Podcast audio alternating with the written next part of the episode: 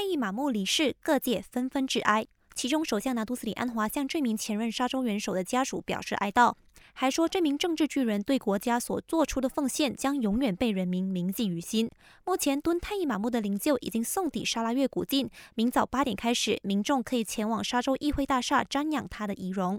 而今明两天是沙拉越的哀悼期，这段期间，州内所有州旗都需要降半旗致哀，一切涉及娱乐的官方活动也必须推迟。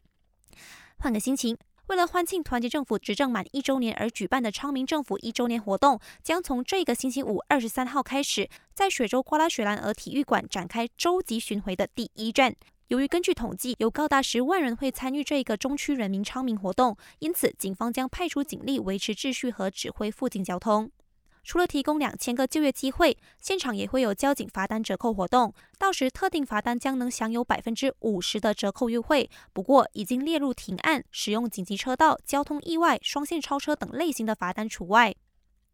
另外，部长尼克敏宣布，房屋及地方政府部今年将耗资五千万，在全马各地新建一百座昌明大马人民公园，以打造花园城市，推动健康生活。